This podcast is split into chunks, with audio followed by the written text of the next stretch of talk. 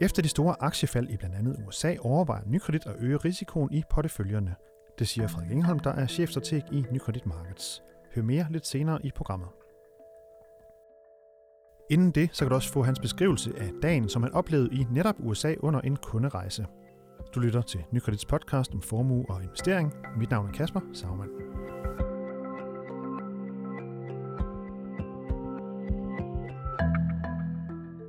Det amerikanske aktiemarked det havde onsdag den tredje værste dag i år, da markedet faldt med omkring tre komma to procent. Det førte efterfølgende til nogle større fald i Asien, hvor blandt andet det japanske Nikkei-indeks det faldt med fire komma tre procent. De europæiske aktiemarkeder de er fulgt lidt i samme retning her i dag torsdag, og det danske aktiemarked det åbnede blandt andet med et minus på omkring to komma en procent. I talende stund her ved, ved fjorten-tiden, der har det dog rettet sig til et minus på omkring nul komma syv procent. Men det var altså i U S A, at det tog fart blandt andet med store fald i teknologiaktierne, hvor Netflix faldt med over otte procent, og både Apple og Amazon og Alphabet tabte fire procent af kursen. En, der netop er i U S A lige nu, det er dig, Frederik Engholm. Velkommen her til podcasten. Tak skal du have. Chefstrateg i NyKredit Markets, og du er med på en Skype-forbindelse fra Chicago, som man måske kan, kan høre på den her knitren, der at du i hvert fald ikke er her i studiet sammen med mig. Øh, du er derovre i forbindelse med en række kundemøder i U S A den her uge, og øh, da vi aftalte, at vi skulle lave den her podcast, der vidste vi jo ikke lige helt, at markedet den ville udvikle, øh, det ville udvikle sig, som det gjorde, men øh, det er selvfølgelig et oplagt sted at starte i, i den her snak. Hvordan, øh, du er jo i Chicago nu, Frederik, jeg ved, du var i New York tidligere, hvordan, øh, tidligere på ugen, hvordan oplevede du øh, gårsdagens storfald på det amerikanske aktiemarked, som øh, det er faktisk det største fald i, i otte måneder?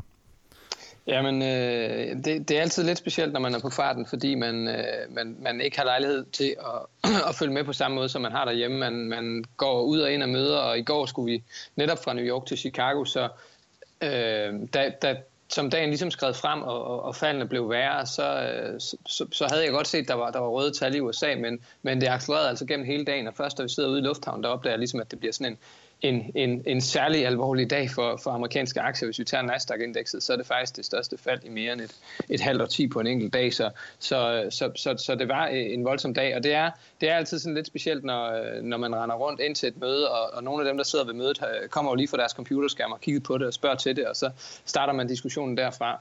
Øh, men, øh, men, men, en, men en voldsom dag markedsmæssigt, det er der ikke nogen tvivl om, og også noget, der selvfølgelig øh, fylder i hovederne på de, øh, de forskellige folk, vi møder herovre, som jo typisk er, er store øh, kapitalforvaltere, øh, nogle af dem blandt verdens største.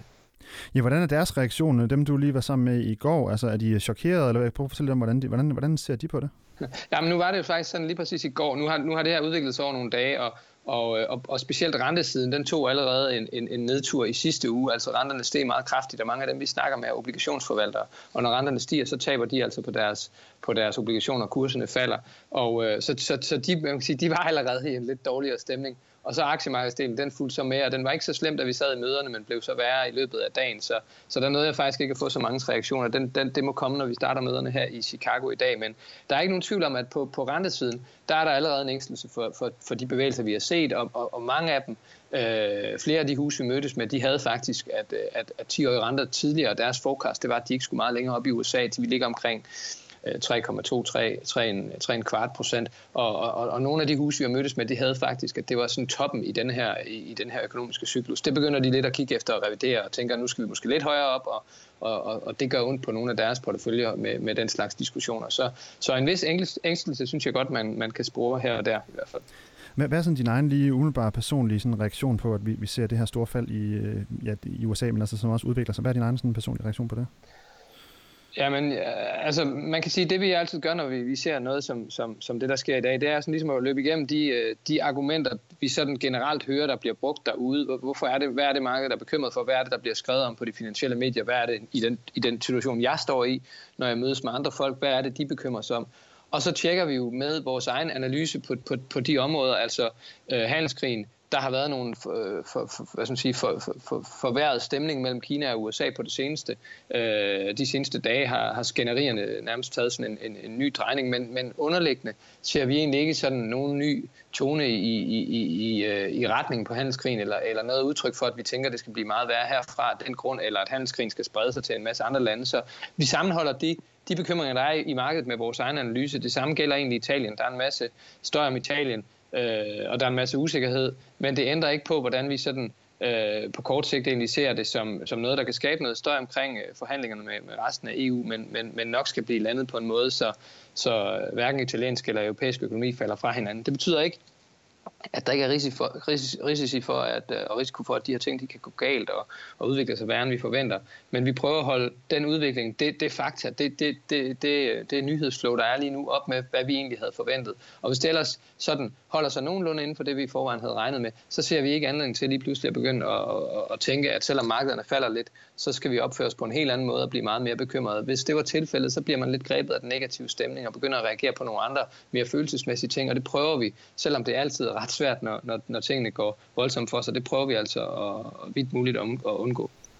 Ja, for der er jo også mange, der, der prøver at lede efter en årsag til, at det lige netop var i, i går her øh, onsdag den tiende oktober, at, at øh, markedet det altså skulle tage et, et, et, et af de, de største dyk, vi har set i et godt stykke tid.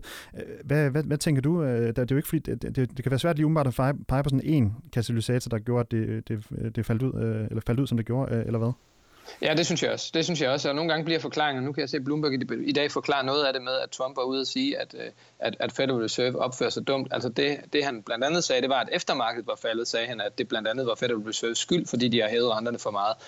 Det er dumt af ham at sige, og, og, og utidig indblanding, som jeg ikke tror, at centralbanken bekymrer sig meget om, men det viser måske meget godt, at, at nogle gange bliver forklaringen på, på det, der sker nærmest sådan lidt bagvendt. Altså det, de kommentarer kom nærmest først efter markedet var faldet, og, og derfor kan jeg ikke rigtig være forklaring på, på, på, hvad der foregår i markedet lige nu. Men jeg tror altså, at vi skal se det her som et sammenfald af en række ting på én gang, snarere end sådan nogle enkelte katalysatorer, der er blevet forværret. Altså Italien har udviklet sig lidt mere skingert, end de fleste regnede med på kort sigt. Handelskrigen, Der, der hører vi også lidt mere skinger og toner mellem lederne af de to lande, og der bliver også bragt nogle andre elementer ind, nemlig om Kina blander sig i det amerikanske midtvejsvalg eller ej, og det fylder også en del i medierne herovre.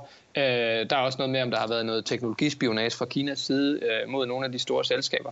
Så har vi, så har vi den her bevægelse mod højere renter, som kommer af noget stærkt data over de foregående uger fra U S A, øh, og så har vi oven i det en oliepris, der, fordi der begynder at være noget pres på udbuddet, Iran bliver sanktioneret af U S A her om, om få uger, så, så har vi et, et lidt ringere udbud, der også har været med til at sende olieprisen højt op. Det medvirker til en højere inflation, og, og også på kort sigt øh, et, et, et lidt et pres op i renterne. Så jeg, så jeg tror, det er et sammenfald af nogle enkelte faktorer, som, som egentlig ikke er så voldsomme hver især, men når vi lægger det hele sammen, så bliver det en ordentlig bunke af bekymringer, der til sidst kan være lidt svært at sluge for markedet. Og så kan der være en dynamik i, at at der er nogle fonde, der er mere kortsigtede og, og reagerer på markedsbevægelserne, og dermed kan man nogle gange få nogle sådan forhøjet udsving i markedet, når først, når først det starter. Øh, vores grundholdning til det her er egentlig stadigvæk, at, at vi forventer, der falder ro på, inden så længe. Vi forventer egentlig ikke, at, at, at de ting, der er i spil nu, udvikler sig meget værre end, end, end, end, end, end de signaler, vi allerede har fået. Vi tror ikke, det bliver noget, der trækker global vækst og dermed globale selskabers indtjening øh, voldsomt ned. Det vi ser hverken i Italien eller, eller Kina, udover det vi selvfølgelig vidste i forvejen.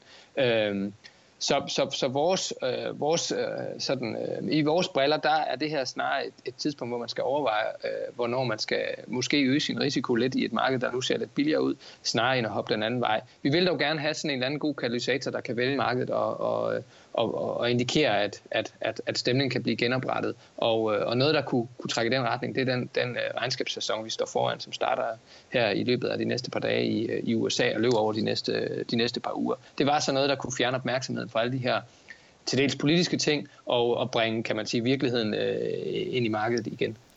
Ja, den amerikanske regnskabssæson starter jo øh, her i morgen med, med en række regnskaber fra, fra nogle banker, så vidt jeg husker. Øh, og det du siger her med, at I, øh, I vil kigger snarere på at øge risikoen i porteføljerne, øh, snarere end at sælge ud. Hvordan, hvordan kunne det for eksempel være, at man vil gøre det, at I vil gøre det, øge risikoen?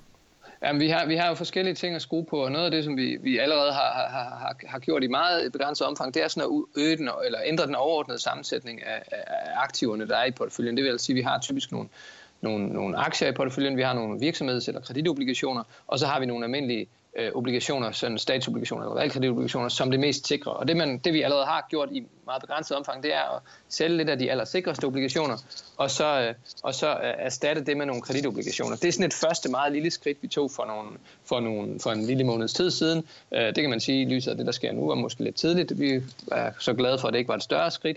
Men vi kigger mod at tage flere skridt i den retning, fordi vi simpelthen tror, at den næste periode, den næste halvårs tid, snarere en, hvor global vækst faktisk skal få mere, øh, lidt mere fart på, og markedet kan begynde at, at vende sig til de her bekymringer, der, der ligger over markedet, snarere end at blive endnu mere bekymret for, for dem. Og, øh, Og noget andet, man kan gøre, det er, det er jo sådan den, den helt overordnede øh, sammensætning af porteføljen. Noget andet, man kan gøre, det er inden for aktieporteføljen og, og sammensætte aktiedelen på en lidt mere øh, hvad skal man sige, aggressiv eller risikabel måde, sådan at man også, når markedet går godt, får lidt mere gevinst. Og noget af det, vi har Har, har talt om et stykke tid, endnu ikke har implementeret, øh, men man kigger efter og, og, og implementerer, det er for eksempel at sælge ud af, af den her øh, den, den allokering, vi har haft i de sidste halvårs tid til, til det, man kalder lavvolatilitetsaktier. Altså nogle aktier, der typisk klarer sig godt i urolige markeder, de har også klaret sig godt over de, den sidste uges tid, hvor der har været øh, uro og kul på.